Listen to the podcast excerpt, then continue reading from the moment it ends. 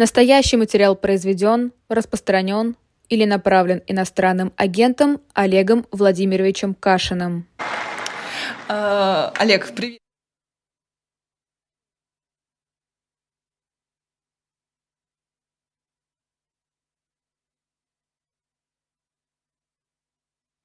Вы меня слышите? Да, Да, алло. слышим, у нас там была Да. заставочка. У нас была, да, иноагентская твоя заставка, потому что мы законопослушные русские граждане.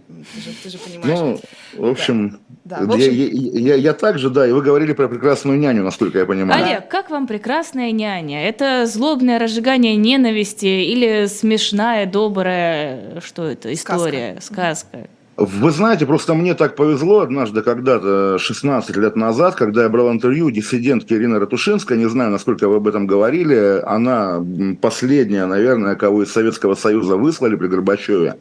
Ирина Ратушинская, ее муж Геращенко, она автор книги «Серый цвет надежды», и по просьбе Маргарет Тэтчер, буквально уже когда была перестройка, ее отпустили из лагеря, она уехала в Англию.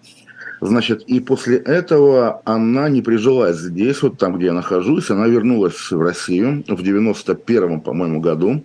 И, соответственно, она была автором адаптации вот того американского сериала, где девушка из Бруклина, по-моему, еврейка. Квинса, Квинса. Да, и из Квинса, да. В общем, она, наша э, легендарная да, деятельница финального диссидентского движения, она придумала сделать девушку из Квинса, девушка из Мариуполя. Она мне все это рассказывала, вот, уже будучи такой, как, я не побоюсь этого слова, ватной, да, писательницей. Вот. Вот.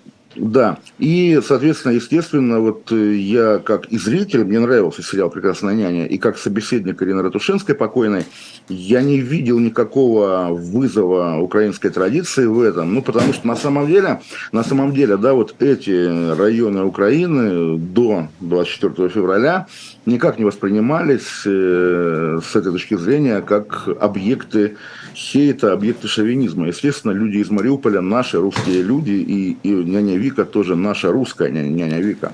Так в этом и есть проблема, Олег, как мы теперь понимаем. Вот нам тоже же пишут подписчики в чате, мол, а я думал, что Мариуполь это Подмосковье. Так Владимир Путин тоже думал, что это Подмосковье, подбрюшье московского ханства. Понимаешь, разве нет? Э, Нет, я понимаю, естественно, но так или иначе, я думаю, в те годы ни у кого не возникало никакого, никакого хейта по отношению к девушке из этого подбрюшья. Да, она немножко иначе говорит, чем москвичи, но она не перестает быть нашей. Она не есть афро-россиянка, да, или там, не знаю, не таджичка. Она русская девушка, пусть и, и, и из провинции, с юга, да. Подожди, ну ты говоришь, она наша. То есть вот все-таки это риторика про то, что это наши, наши ребята, наши русские люди, Ну- и мы за няню из Мариуполя, в общем, можем и там что-то сделать. Ну вот Сравнять э, его как- с как- землей. как- как- когда сделали, уже стало понятно, что нет, но я всех всегда отсылаю к третьему, по-моему, тому архипелага ГУЛАГа, и надо отдать должное наследникам Александра Солженицына, которые в этом году выпустили его книгу под названием «С Украиной будет очень больно» и Ой. довольно... Да, и довольно тенденциозно отобрали там цитаты, где э, он, покойный Александр Исаевич, указывал на то, что левобережье Украины – это Русь. А я помню как раз фрагмент архипелага ГУЛАГа, где он э, говорил, да, что, во-первых, да, главный посыл, что когда придет пора, это 70-е годы, да, еще не пришла пора тогда, когда придет пора, украинцы должны сами решать, и там была вот прямо сноска, которую я всем в нос тыкал и до войны, и во время войны, где он писал, что на Украине живет треть украинцев, треть русских и треть тех, кто себя никем не считает. И я полагаю, что жители юго-востока Украины – это как раз вот та самая была аудитория, которая себя никем не считала и которая благодаря Владимиру Путину прошлой зимой наконец-то ощутила себя украинцами. Я думаю, если бы няня Вика была актуальной жительницей Мариуполя на момент э, начала специальной военной операции, 23 февраля она говорила, ну, я, я не украинка, да, я там советская девушка, да, а после 24 февраля она бы перешла на мову и стала бы украинкой просто потому, что выбор именно так стоял. А если немного отойти от сюжета и, в принципе, поговорить о том, насколько это уместно поднимать сериал. Сколько Подо- лет назад сериал был снят? А подожди, можно перед, перед этой Ладно. темой? Просто хочу за- завершить тему с mm Солженицыным. Все-таки надо отдать ему должное должное в том, что он в 91 году говорил, мол, э, в Украине каждый отдельный регион, каждый отдельный район должен провести свой независимый референдум, да, ну вот буквально референдум в ДНР, ЛНР. Ну скажи, а почему не было таких же призывов э, к российской стране? Почему Ичкерия не могла отделиться, Калининградская область, что еще там, ну, Новосибирск, и... Татарстан, опять же, 91 я, год, настроение это были? Я, я, если мы трясем, опять же, прахом Александра Исаевича, надо вспомнить его позицию, допустим, по Курильским островам, актуальную на этой неделе, когда Леонид Волков угу. сказал, что надо их отдать Японии, да. Солженицын, будучи, конечно же, там, не знаю, имперцем, конечно, русским националистом, как мы помним, да, вот когда шли наиболее горячие разговоры между Россией и Японией о судьбе Курил, э, писал Ельцину, что вот я изучил архивы, я не знаю, что это были за архивы, и признаю, да, что Курильские острова японские, Борис Николаевич их надо отдать.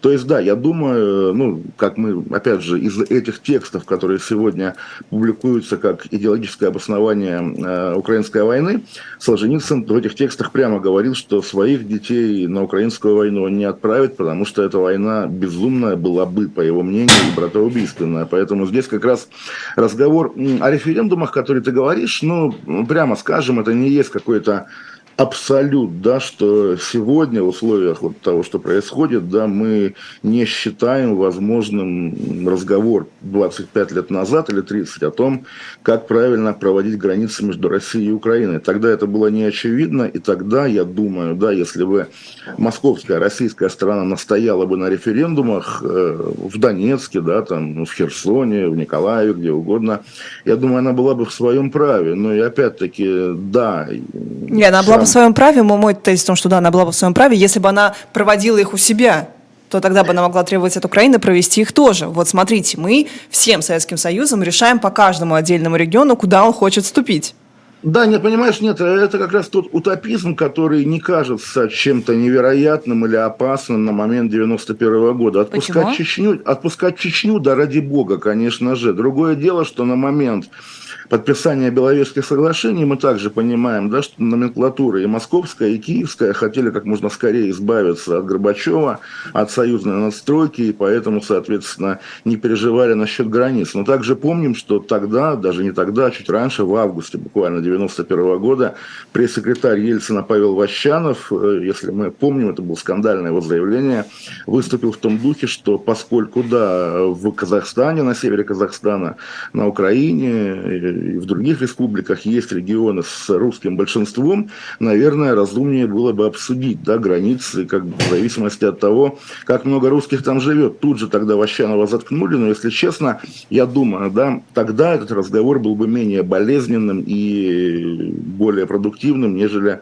30 лет спустя. Поэтому, да, сейчас этот разговор, который мы ведем, он уже похож на пиление опилок, но, тем не менее, на тот момент никакого, да, ничего абсолютного не было. Более того, я подозреваю, что если бы Москва заняла непримиримую позицию, то тот же самый Киев был бы готов к компромиссу тогда, потому что Киев времен Кравчука 91 года, соответственно, он был не таков, да, каким он был, как он оказался на момент войны год назад. Угу. А, в контексте того, что мы не можем сегодня обсуждать Солженицына 30-летней давности, вот Лиза хотела спросить про вообще возможность пересмотра сегодня каких-то Да невозможность, прошлых... а какой в этом смысл? Это старый-престарый сериал, зачем выкапывать и показывать, вот посмотрите, этот комедийный сериал, откровенно говоря, не отличающийся каким-то особым ну, интеллектуальным по, по, юмором, поскольку демонстрирует... я э, позже, да, чем вы начали, вы же обсуждали именно телеканал «Дождь», да, и выступление Анны Мангай. Да-да-да, мы с да, этого и, и начали. И вы также, наверное, обратили внимание на найденные, не помню, чуть ли не Ксения Собчак, ее посты, Анна Мангает, э, опять же, десятилетней давности, пятилетней давности, когда она обсуждала своих украинских нянь и э, разговаривала о них как о бессмысленных провинциалках, с которыми трудно работать. То есть как раз, да, и уже Мангает сама Собчак отвечала, что вот, Ксения Собчак, вы за меня цепляетесь, но те разговоры, которые были уместны до войны, они неуместны сейчас. я думаю, да, в самом деле есть немножко поправка на то, что ну вот мы возвращаемся в конец нулевых и к сериалу конкретному, который, конечно, тогда даже самому радикальному украинскому националисту не приходило в голову считать его украинофобским.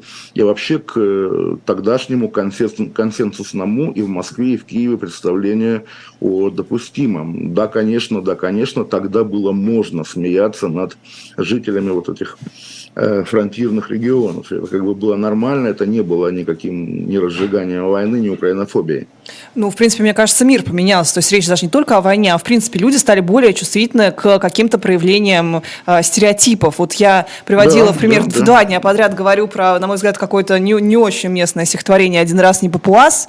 И для меня это совершенно симметрично с пилорамой. Помнишь, где девочка изображала Обаму? Да, Буквально да, говорил, да, я Обама, и... обезьяна. Вот так вот, ну, ну можете найти ну, это. Ну и да, и при я этом да, да, да, давайте также деликатно отдадим себе отчет в том, что и Андрей Васильев, мой любимый главный редактор времен коммерсанта, и во многом Дмитрий Быков, это люди из нулевых годов, которые угу. как бы, да, лишены нынешней, там, не знаю, и Чуткости. тонкости, и политкорректности. Угу. Да, вполне, конечно. И э, то, что вот мы обсуждаем этот ролик, да, я тоже его смотрел, конечно, и тоже ужасался тому, что, ну, да, в самом деле, когда Лавров ездит по Африке, мы понимаем, что он от нехорошей жизни, союзники в России потенциальные остались только где-то там совсем на периферии мира, но когда какие-то критики российской дипломатии начинают об этом говорить в том духе, что смотрите, да, вот Лавров дикарь и ему только дикари, да, подходят как контрагент, это реально выглядит как уже нечто старомодное, нечто из 20 века. Ну да, конечно, да, конечно. Угу. А, Тася Егорова пишет, пишет, ничего такого Анна Мангайт не писала, писала про конкретную няню, которая доверилась как землячке из Одессы. Вот. А Собчак там вырвала из контекста. Там не было про землячку, там было, что я как ее как одесситку за то, что она одесситка пригласила, а она вместо нежности э, только, значит, слова говорила ложить. Ну, конечно, не, ну, здесь ну, тоже ну, есть это стереотипичное. Ну, ну, ну реально, реально, да, сколь, скользкое высказывание даже по тем временам. Но и опять-таки тут я немножко как заинтересованное лицо выступаю, потому что у меня были какие-то столкновения с Анной Мангайт, абсолютно нейтральные и, и лишенные вот этого подтекста. Она меня по итогам этих выступлений сочла антисемитом, поэтому, я думаю, к ней бумеранг возвращается. А вы антисемит? Духе. Поэтому... Ой, ну посмотрите на меня, где я антисемит, я абсолютно э, добрый, толерантный Его друзья евреи. Да. Не, не, не, я же, называется, сам в душе чувствую себя евреем, как писал Евгений Евтушенко в поэме «Бабий Яр». Мне кажется, сейчас я иудей, вот я иду по древнему Египту, да. А русские вот рассеянные сейчас по всем землям мира, это новые евреи? Ну, это нарратив российской и пропаганды, и официальной риторики, да, что теперь русские подвергаются тем же преследованиям, что и евреи. Я думаю, это звучит, по крайней мере, пока довольно безнравственно, да, и как бы а, у нас, у самих, у русских также безотносительно еврейской истории есть уже довольно богатая своя история изгнания, в том числе эта формула «мы не в изгнании, мы в послании», и как бы я призываю относиться к ней так, а не искать в каких-то в том числе плохих, да, и нечестных эпизодах русофобии, допустим, со стороны прибалтийских правительств, не искать признаки Холокоста. Я думаю, повод об этом говорить, не дай бог, еще придет, пока его нет, да. А, русофобия, тоже слово, которое я, мне кажется, узнала от Олега Кашина, теперь тоже берется в официальный нарратив наших властей. Сколько вот слов ты знаешь курсе... от Олега Кашина? Куколдизм, Национал-куколдизм, я Лизу научила. Не-не-не, это я тебе объясняла, что такое куколдизм. Ты мне объясняла, что куколдизм? Ну, не национал, а просто куколдизм. В эфире. Я, я, у, у вас, да, что? Интересные эфиры. Интересная, а, богатая жизнь, да. Так вот, а русофобия. Русофобия теперь введена в курс внимания «Россия – моя история». Русофобия является постоянным явлением мировой истории. В ее основе лежит страх перед величием, могуществом России и неприязнь к тому, что она представляет собой отдельную цивилизацию, живущую и творящую не по указке Запада. Вот как тебе, человеку, который продвигал много раз вот этот термин, да, русофобия, теперь ощущать, что э, власть его апроприировала буквально? Ну, я все-таки, да, проговорю, что не я его придумал. Я лично, Олег, да, узнал его из книги Игоря Шафаревича в 89 году в детстве. И эта книга, помимо, опять-таки, того, что провозглашалось, э, там, не знаю, политикой буквально советской власти русофобия, он там вывел интересную формулу так называемого малого народа, которую те же евреи приняли на свой счет, но уже с годами ты понимаешь, да, что, естественно, дело ни в, ни в какой не в этнической составляющей, просто в России, в Советском Союзе вот есть номенклатура и лояльные люди, которые, ощущая себя как бы людьми, подавляющими народ, эксплуатирующими народ, считают себя отдельным, ну не знаю, как бы псевдо, наверное, этносом. И вот сейчас, когда ну, регулярно уже возникают стычки между в том числе даже между людьми, внутри себя, между, между людьми лояльными путинской специальной военной операции, да, советскими людьми, которые радуются бабушке с красным флагом и возвращению советских названий улиц на завоеванных территориях, и, соответственно, теми, кто позиционирует себя как русские националисты. И здесь я считаю, вот в рамках этой концепции Шафаревича, концепции русофобии и малого народа, я думаю, да, что вот как бы популярная и уже такая заезженная формула многонациональности российского государства, я бы ее воспринимал как э, такое отношение к тому, что есть в России, что да, в России живет опять же, там, не знаю, треть советского народа, треть русского народа и треть того народа, который не определился. Наверное, советские нынешние россияне, они во многом русофобы. И это как бы данность, да. Они не хотят, чтобы русским было хорошо. Они, как Владимир Путин, добиваются того, чтобы русских было меньше. Слушай, ну у тебя либо национальное государство, либо ты империю создаешь, и там у тебя уже лакец, ингуш, чеченец, еврей и так ну, далее. Раз, разве нет? А что еще есть промежуточное? То есть, да, Владимир Путин создает империю в самом гротескном виде, которая, естественно, неприемлема, как мне кажется, для русского человека. То есть, да, э, люди, которые готовы во имя величия государственного положить там сколько-то тысяч русских людей, я думаю, они естественные враги русского народа. Угу. А, давай обсудим вот эту обложку с котом, э, церковью. Мы видели, можем наверное, ее уже не, не выводить, да, сто процентов, мне кажется. И татарами, и татарами, да. Да, как ты считаешь, вот в другом любом бы, не знаю, времени мы бы на, в атаке флангов бы это обсудили, мне кажется, да, конечно, как пример. Конечно, конечно, вот да. на твой взгляд, это пример чего? Нормальной такой деколониальной политики Татарстана или это что? Или это, наоборот, уже немножко потеряли берега и начинают здесь на православие русское как-то набрасываться? А я не вижу противоречия между тем, что ты называешь нормальной деколониальной политикой и потерей берегов, потому что как раз, ну, собственно, в течение этого года, когда то, то, то, что началось с высказывания Владимира Путина о том, что он и лакец, и татарин, и ингуш, и все на свете, да, конечно, это приводит естественным образом к росту самосознания вот этих национальных республик, национальных государств, которые есть продолжение советской да, национальной политики, культивировавшей а не, рус, не русскую идентичность во всех э, и союзных, и автономных республиках. То есть абсолют э, советского как бы, государства, да, это тотальная диверсификация, тотальный распад бывшего тела империи. И то, что не было доделано в 1991 году, сегодня доделывает Владимир Путин. Да, конечно, по итогам вот того, что происходит теперь, я думаю, не только Татарстан, но какие-то даже гораздо более спокойные национальные республики в итоге ощутят себя потенциально независимыми. Да, конечно, и показательно, что именно во время войны, когда как бы там, тем более на фоне отмены слова суверенитет да, в татарской конституции, что вызывает угу. расстройство да, у многих татарских националистов, тем не менее и должность главы республики э, переименовывается в РАИС, то есть такая уже абсолютно этнографическая составляющая. И как бы Татарстан делается гораздо более татарским государством, чем он был, опять же, до войны. А, видела сейчас комментарии. Кстати, да, давайте все-таки выведем обложку на чуть-чуть, чтобы те, кто пропустил предыдущую часть эфира, могли ее увидеть.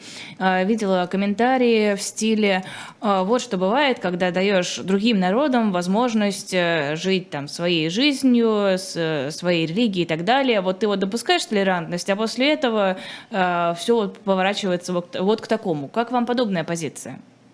Но есть, э, опять же, бесспорный опыт 91 года, да, когда в течение 70 советских лет Москва культивировала как раз эм, национальную самобытность 15 республик, 14 помимо России, и, соответственно, потом привела к тому, что даже те народы, которые никогда не имели своей государственности, как те же казахи, например, превратились в полноценных как раз субъектов национальных государств. Ой, ну, мы, мы тут, Олег, уже опять приходим к тому самому тезису Владимира Путина, что за, почему вы держитесь тогда за ленинские эти советские границы, и Солженицын об этом говорил, и Путин 21 февраля ну, об этом говорил. Да, понимаешь, что есть как раз э, Путин, ладно, токсичная фигура, но тот же Солженицын вполне, я думаю, конвенциально, поэтому, я думаю, мы за него можем держаться. И да, конечно, да, конечно, Владимир Путин, опять же, это же его, на самом деле, даже сейчас я готов называть его не виной, но трагедией. Человек, который угу. смутно понимает, понимает, да, что травма 91 года, она как бы имеет значение, и нужно с ней что-то делать, выйти за пределы этой парадигмы не может. Да, и даже вот ну, мы понимаем прекрасно, что если бы он, не дай бог, конечно, завоевал Украину, это была бы Украина, Украина, да, с желто-синим знаменем, памятниками Бандере и Медведчуком во главе, то есть как бы люди бы погибали за буквально то, то же самое, что есть теперь, почти то же самое. Да, и естественно также Владимир Путин сохраняет эту советскую архитектуру государства, которая при следующем же дуновении исторического ветра, а ветер уже подул, естественно, приведет к тому, что на карте Евразии Северной появятся новые независимые государства, включая, повторю, те, которых не было никогда. Как, ну, там, опять же, слово Казахстан, наверное, неприятно прозвучит, тем более, что он уже состоялся, да, ну, там, не знаю, Бурятия, да, как вот такой, опять же, субъект мирового права, да, будет, конечно, независимым. А мы сейчас перейдем про, перейдем про вот эти вот, про будущий распад. Хочу просто комментарий зачитать. Игорь Заяц а, пишет. Помним советский плакат дружбы народов СССР, где 14 республик в нацодежде, а россиянин, э, россиянец а, в костюмчике, белой рубашечке, галстуке, колонизатор среди тубильцев и туземцев. И вот вопрос, смотри, очень по-разному воспринимают националисты вот этот опыт советский. И, например, э, ну, там, коммунисты те же самые.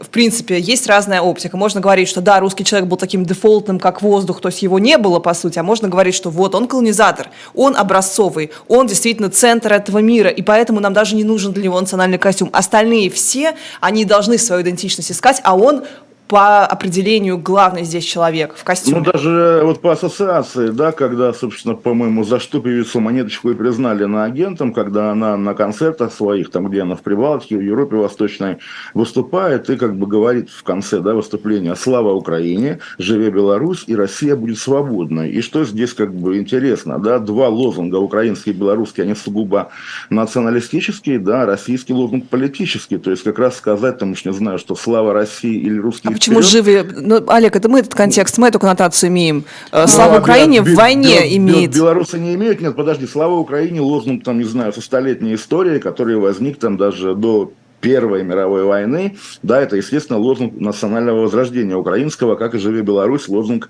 белорусского национального возрождения. У, России... у нас многонациональное государство, оно да, другое, нас, там а национальное «Живи государство. Беларусь» используется у нас традиционно как э, акт поддержки белорусов после да, Лукашенко. За, за независимость да, как да, раз да, просто. Но, но, но, но при этом, да, говорить, что там, если ты поддерживаешь белорусов, ну, можно было там, не знаю, сказать, я поддерживаю белорусов. Нет, ты используешь именно националистический лозунг, который как бы вот э, аналог в, русском как бы пространстве, наверное, российском, наверное, имеет, но произносить его, наверное, неприлично, опять же, вот условно-либеральных кругах. И это буквально та же картинка, на которой люди всех народов в национальных костюмах, только русский в костюме колонизатора. Это беда, которую никто не преодолевает, да, безусловно, не пытается преодолеть. И да, конечно, да, конечно, завтра окажется, как уже было неоднократно во всех разговорах об этой войне, что и буряты, Буряты – это жертвы российской колонизации, которых Путин гонит на войну, там, не знаю, дагестанцы и даже чеченцы, одни только русские сами по себе колонизаторы. Но вот там, мы с вами, в какой мере мы, лично мы, ответственны за колонизацию там, Бурятии или Украины, Беларуси, Казахстана? Нет, конечно. Нас также советская и даже досоветская власть колонизировала, коллективизировала, сгоняла с земли и так далее. Но, как говорится, это у нас, у нас у русских не конвертируется ни в какую такую Травму. А, ну вот смотри, читала... Травма за... есть, травма, травма есть. есть нету, нету но... какого-то опыта ее, ее преодоления. Да. Вот смотри, я просто читала американскую исследовательницу, которая исследовала опыт, сейчас э, я напишу чуть позже название, опыт национального строительства, и она как раз говорила, что это были инициативы низовые, то есть это не только сверху насаждалось номенклатурой, все-таки снизу это тоже все было. А этнографы это все были там э, маленькие ученые, которые как раз национальные, да, свои там э, рубежи обследовали, сами переписи производили, или сами как-то наверх это все подавали, нет, преподносили нет, нет, и искали эту идентичность. Поэтому... Не, не, не вопрос спора, да, и сейчас, да, в России, допустим, есть и энтузиасты, которые считают Ингрию, да, Ленинградскую область, угу. отдельной, как бы там, не знаю, сущностью исторической, культурной, в перспективе политической, да. Есть, вот мы читали репортаж Ильи Жигулева в «Медузе», там, сторонники казаки, да, как отдельного этноса, да, и отдельного будущего государства. Все это есть, конечно, но представить себе, да, что вот сегодня сегодня в России к власти приходит Ленин и э, вытаскивает этого активиста Ингрии, у которого 20 угу. подписчиков ВКонтакте, да, и все его считают фриком. И Ленин говорит, вот молодец, ты Ингрия, как бы вот тебе там Ленобласть, плюс еще Карелия, Мурманская область, это тебе государство, строй его, я тебе помогу с помощью, опять же, ВЧК, буду зачищать русских каких-то лидеров в этой области. И да, конечно, через 20 лет будет вполне полноценная Ингрия с ингрийским языком и все такое. Вот так создавалось советское государство. Так потому что уже тогда этот разлом был заложен. Он уже был заложен, и это был единственный момент да, возможности да, спасти да. эту не, не, по, по, по, Понимаешь, да, как бы вот в, это главный тезис, что называется, сторонников советской власти, но разлом был заложен, и спасти его, что называется, добавляя к активисту Ингрии с 20 подписчиками, добавляя за, за одно какой-нибудь гигантский регион, который про эту Ингрию не слышал, это, конечно, большевистское ноу-хау. Вот даже если смотреть, я сам не сразу это, что называется, понял, в советской школе этому не учат, да, что Украинская Народная Республика была действительно государством полноценным, состоявшимся, которое даже признавала Москва, вела с ним переговоры, а потом завоевала или Грузия, да, или Азербайджан в 18-19 mm году. Но если мы посмотрим на тогдашнюю карту России, да, где нет Украины, где Украина это УНР или Грузия нет, где Грузия это грузинская демократическая республика, но на той же карте России мы видим, что Туркмения это область России, да, Узбекистан область России, как бы Казахстан, естественно, область России. Ну вот как бы такое сочетание. Если, что называется, на карте Советского Союза есть страны Балтии, которые мы понимаем были кроваво, жестоко и бессовестно завоеваны сталинизмом, это не значит, что также кроваво и жестоко сталинизмом была завоевана та же, как ее тогда называли, Бурят-Монголия. Нет, Бурят-Монголия – это произвольно отрезанный кусок Сибири, который формально отдали вот тем кочевым племенам, которые там тогда жили, и не более того. А, если мы говорим про какую-то возможность распада России, видел ли ты такой форум «Российская оппозиция в эмиграции»? Ой, господи, да, да, он назывался, а, назывался России, это я просто сейчас читаю сообщение Азара, что а, последняя створка триптиха «Российская оппозиция в эмиграции». В общем, да, а, форум, форум пост, народов пост России, да, это официально да, называлось. Вот я как где... раз и сослался на репортаж Ильи Жигулева в «Медузе», со слов которого я это знаю. То есть, mm-hmm. опять же, даже вот, да, в этом тексте звучит это важно, да, что даже Илья Пономарев, который, конечно, был на этом мероприятии, назвал его матом, назвал полной ерундой. То есть, даже вот с точки зрения Ильи Пономарева это какой-то абсолютно Это отстой, показатель. Абсолютно кал, да, поэтому а что здесь еще говорить? Ну, давайте также иметь в виду, да, что да, когда собираются сепаратисты там вот с подписчиками, там, исчисляемыми десятками, да, это смешно, это фриковство. Но также мы прекрасно помним, что все а, движения, допустим, в тех же странах Балтии в конце 80-х, да, то, что потом стало основой их независимости, там, Сайдис в Литве, Народный фронт в Латвии и в Эстонии, все эти организации создавались при поддержке Москвы, под контролем Москвы, как движение в поддержку перестройки. На учредительном совещании Сайдиса Вильнюсского, того, который в итоге станет основой литовской Московской независимости выступал от Москвы Андрей Вознесенский, именно как заслуженный московский поэт, лауреат государственной премии, кто-то из ЦК. Вот и все они присягали Горбачеву как человеку, который обновляет советскую систему. Поэтому как раз если фантазировать о будущем, то, конечно, будущие Ингрии, казаки и тем более Татарстаны будут строить не фрики из э, форума, про который пишет Медуза, а вполне такие угрюмые ныне путинские номенклатурщики. И того же самого Миниханова, который у нас раис, да, я легко представляю себе лидером независимого Татарстана, и он для этого не нуждается ни в каких, опять же, активистах с форума, с форума в Брюсселе. Да, угу. То есть ты считаешь, будет по, по принципу 91 года, как Кравчук просто переприсягнул, и, значит, теперь мы за независимость. Вот я тут был, значит, какой-то габист, коммунист, и теперь я, думаешь, прям точно так же все будет? Ну, просто... ну, ну, ну, ну, это очевидно, очевидно сам, самое естественное в этом случае. Я не говорю, что будет будет так, и я не умею давать прогнозы политические, но все-таки, да, мы понимаем, что и Татарстан, и Чечня, конечно же, и Бурятия, это же самое, да, уже состоявшиеся национальные государства, которых от обычного, да, будущего такого, как у Албании, скажем, да, отделяет просто одна юридическая формальность, да, выход из Российской Федерации. Ну и сам распад, вот, ну, опять-таки, мы действительно слишком, наверное, впечатлены опытом Беловежской пущи 91 -го года, поэтому ждем, что все будет механически так же. Но даже вот теперь, когда, допустим, уже несколько регионов российских, граничащих с Украиной, стали зоной боевых действий, мы каждый раз наблюдаем, когда после очередного удара по Белгороду не взволнованное лицо президента России Владимира Путина возникает в телевизоре. Он говорит там, друзья мои, это по России ударили украинскими ракетами. Нет, все как бы решается на уровне губернатора Гладкова, который стал уже за это время какой-то отдельной фигурой, да, и угу. Путин не нужен губернатору Гладкову, чтобы объявить воздушную тревогу. Вот Гладков тоже, хоть он никакой не этнический активист, но он вполне такой потенциальный лидер той независимой, там, не знаю. Слушай, ну ты прям сразу таки, у тебя, у тебя прогнозы, я всегда про это говорю, но я на это смотрю так оптимистично, что вот будет подлинная федерализация из-за того, что как раз все эти неприятные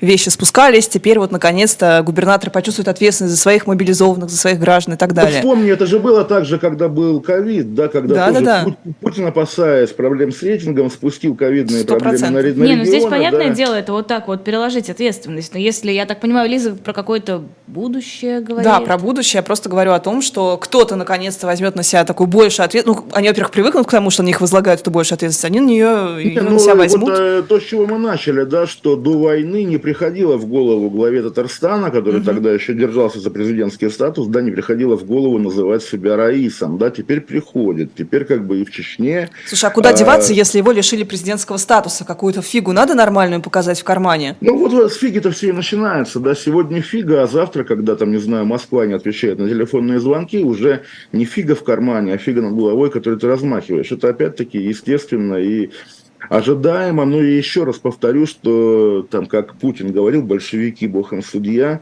так запрограммирована российская государственность, да, поскольку сегодня Россия формально, буквально альянс да, 666 народов, что неправда ни с какой точки зрения, но с точки зрения бумаг, законов, да, чтобы быть лидером Российской Федерации, нужно быть немножко лакцем, да, вот, собственно. Да нет, ну нужно просто, лакцем. в этом не было бы противоречия, если бы это была бы действительно подлинная федерация, понимаешь, в чем проблема? -то? В ну, том, что ее нет, откуда, все в центр отправляется. Да, и... Никто же, никто же не говорит, да, что, там, не знаю, Великобритания, да, это какой-то альянс, опять же, четырех или там скольки народов, которые объединились. Нет, это Англия, к которой в какой-то момент присоединились Шотландия, Уэльс и Северная Ирландия. Да? Как бы у Англии тот статус, который ей дарован тысячу лет назад королями. Здесь то же самое. Ну да, так Россия завоевывала или добровольно уговаривала присоединяться тоже какие-то всевозможные племена, которые как бы численно меньше, чем русские, да, и история у них другая. И говорить о том, что однажды где-то там на какой-то горе собрались э, русские, чеченцы, якуты и буряты и создали... Ну, потому что у нас нет преемственности, у нас государственности 30 лет. В 91 году собрались действительно, да, и все вот и Татарстан Я подписал. думаю, Олег имеет в виду... Татарстан как раз не подписал, да, то есть как раз тот самый федеративный договор, э, ну, позже славен, что, что его Татарстан не подписывал, да. да, потом с ним была отдельная бумага, которая... Да, да, да, да, да, отдельно, в 92 даже, по-моему. Да. А, году. да.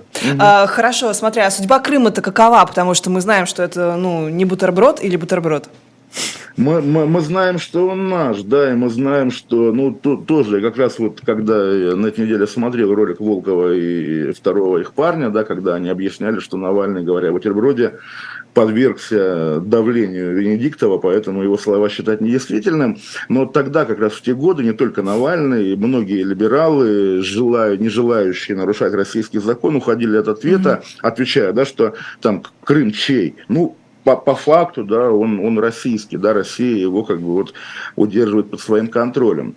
И тогда этот как бы разговор был, собственно, там, немножко уходом от этих лозунгов, да, Крым наш или не наш. Теперь же это диагноз, то есть он, к сожалению, как бы, да, сегодня спорная территория, безусловно, то есть, э, ну, позиция Украины известна, да, и она актуализировалась. Понятно, что э, когда, там, не знаю, пять лет назад президент Порошенко говорил, что Крым это Украина, можно было пропускать его мимо ушей. Теперь, когда Крым буквально один из очевидных объектов, да, за который идет война, то, то есть выражение «пока наш», он оно делается более весомым и более трагическим. И, собственно, еще раз повторю свою формулу, что Владимир Путин 24 февраля прошлого года э, сделал Крым по-настоящему спорной территорией. Угу. До, до войны, ну, собственно, был огромный, да, не то что не иллюзорный, а близкий к 100% шанс, что да, сохраняя вот это формальное отношение к нему, ой, он оккупирован, международное право и так далее, Украина бы там с годами, конечно, бы его де-факто признала. А теперь, естественно, в него упирается будущее войны и представить себе, что по окончании войны путинского режима, вообще вот этой эпохи, в которой мы живем, представить себе, что он остается российским, я, если честно, не могу. И мне, конечно, это жаль, да, потому что, да, ну, собственно, он исторически, конечно, русский регион, и многие украинцы даже, даже сегодня об этом также говорят, да, но, что называется, Путин поставил и его да, на свою эту страшную финальную ставку и уже проиграл, по большому счету. Вот э, глядя на реакцию по поводу Навального, мы видели эти страшные, жуткие кадры из ШИЗО, там часть из них оказалась потом э, фейком да, четырехмесячной да, да, да, давности, но тем не менее, вот реакция украинцев, которые тоже в своем праве, они ему начали припоминать вот этот Крым не бутерброд. Э, как ты на это смотришь? С одной стороны, да, они в своем праве, с другой стороны, вот человек буквально умирает в ШИЗО, там сидит по полгода. Не, ну все-таки не умирает, да просто сидит в ШИЗО. В чем, ну, конечно, в, жу- тоже... в жутком этом виде, как-то mm-hmm. смотришь на него, эта трансформация, она, ну, потрясает, если честно. Да, естественно, и Навальному свободу разговоров нет, но также стоит понимать, что я как человек, включенный навальнистами в список коррупционеров и разжигателей войны, немножко со злорадством констатирую, да, что вот этого джина, да, когда «а давайте за какое-то высказывание прошлых лет людей подвергать какому-то уже формальному, буквальному давлению, да, а я считаю, что они выпустили джина из бутылки, и как часто Дум... бывает... Подождите, вы думаете, это они сделали?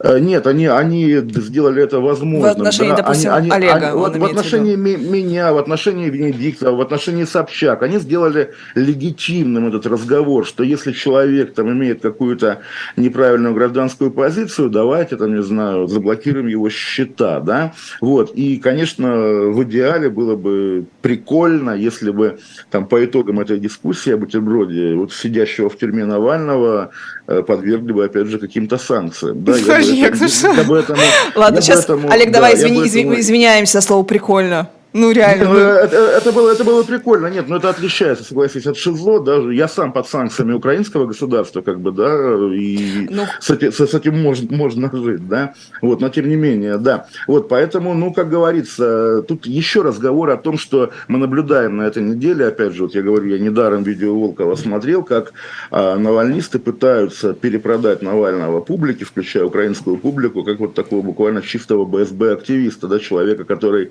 и Крым готов отдать, опять-таки, репарации, платить годами и так далее, и так далее. И здесь, на месте, опять-таки, Навального, я бы э, надеялся на то, что вот люди, представляющие его на свободе и в эмиграции, слишком неталантливы, да, и они это развалят, э, всю, весь проект, всю идею, потому что, конечно, Навальный, ныне сидящий в тюрьме и, в общем, лишенный обязанности высказываться на актуальные темы, я полагаю, что в послевоенной, после путинской и для него после тюремной реальности у него как раз вот э, преимущество ровно в том, что он пока, по крайней мере, точно не БСБ-активист, и он остается частью того народа, в его случае, который говорит Крым не бутерброд, ну и как бы да, а будущее все равно, если ты в российской политике, надо будет строить, соотнося себя с этим большинством, которое сегодня, может быть, не очень, на самом деле, лояльно Владимиру Путину и войне, но, по крайней мере, не пляшет гопак, да, и не,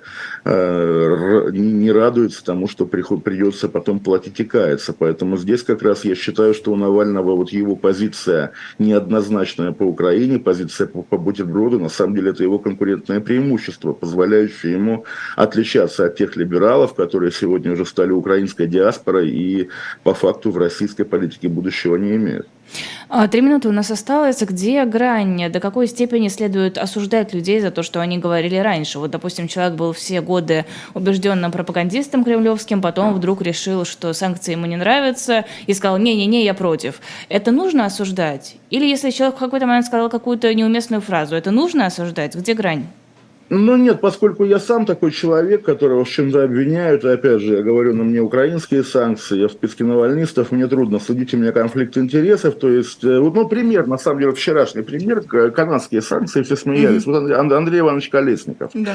а, он, очевидно, да, там, придворный журналист, путинский часть, скорее даже пиар-команды Кремля на протяжении 20 лет, да, он соавтор книги «От первого лица», вот, и мы имеем право говорить, Андрей Иванович там уже там не раз предал журналистику, как бы, да, и все такое. Но ни одно, ни один из пунктов тех претензий, которые можно ему предъявить, как мне кажется, не конвертируется в то, что там в него можно тыкать пальцем и говорить Андрей Колесников преступник или подельник Владимира Путина. Нет, конечно, более того, э, вот эти приевшиеся, да, одинаковые, там, с доброй иронией репортажи о Владимире Путине, которые все, по-моему, перестали читать еще там лет 15 назад, с момента начала войны вдруг превратились превратились буквально в какие-то антивоенные манифесты. Если вы посмотрите в каждом тексте о войне, Колесников не то что между строк, а вот репликами между высказыванием Владимира Путина, открытым текстом не упишет там «Путин козел, да, войну развязал, Россию погубил».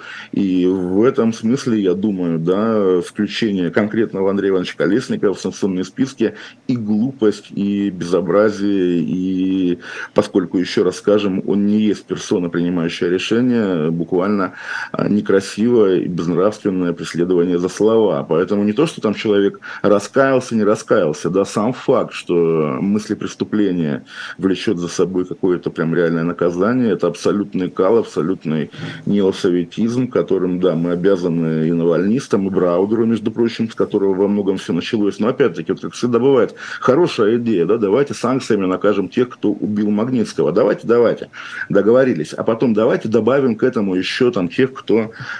аннексировал Крым. Давайте добавим, добавим. А давайте еще тех, кто там что-то говорил. Ну, давайте. А тех, кто нам не нравится. И в итоге сама концепция санкций, которая на наших глазах складывалась, превращается в абсолютный кал, да, потому что, естественно, Андрей Колесников, вот, типажно, да, даже не конкретно он, э, как ни крути, как к нему не относись, как его там не презирай, естественно, не есть та фигура, которая заслуживает какого-то преследования. Он ничего не разжигал, он готовил войну, а ну, оправдывал. Ну, если у него текст, это работа. Он воспевал Владимира Путина, но воспевать Владимира Путина не есть криминал. Да, мы с вами можем не любить Владимира Путина и к статьям Андрея Колесникова относиться скептически. Это на этом уровне решается. А когда вмешивается в это, опять-таки, даже не товарищ майор, а непонятно кто, облачный товарищ майор, который вот выбрасывает в пятницу вечером санкционный список, ну, это как бы уже безумие. Ну, ладно, Колесников, он, по крайней мере, да, слова производит, но если мы посмотрим просто канадские санкции, как-то вчера была модная тема, да, там есть Меткова, которая тоже довольно зловещий персонаж, да, из телевидения. И дальше набор певцов, по-моему, просто взятые, там, не знаю, из энциклопедии русской попсы, из, не знаю, русского шафла, да, наугад. Лариса Долина, Виктория Дайнека, там, Николай Расторгуев, да. Что между ними общего? Да. Все? Мы, мы, у, нас, у нас время уже 12. Спасибо Хорошо. тебе огромное. А, Олег Кашин да, был в нашем спасибо. эфире. Я пойду дальше спать. Да, до Прости, пожалуйста. Да, ура. Спасибо. Давай пояса, да, у меня 7 утра. Пока, спасибо вам. Спасибо, ты был бодр, на удивление, но это шутка. Ну, Пишут, Лиза, потише, пожалуйста, у Олега болит голова.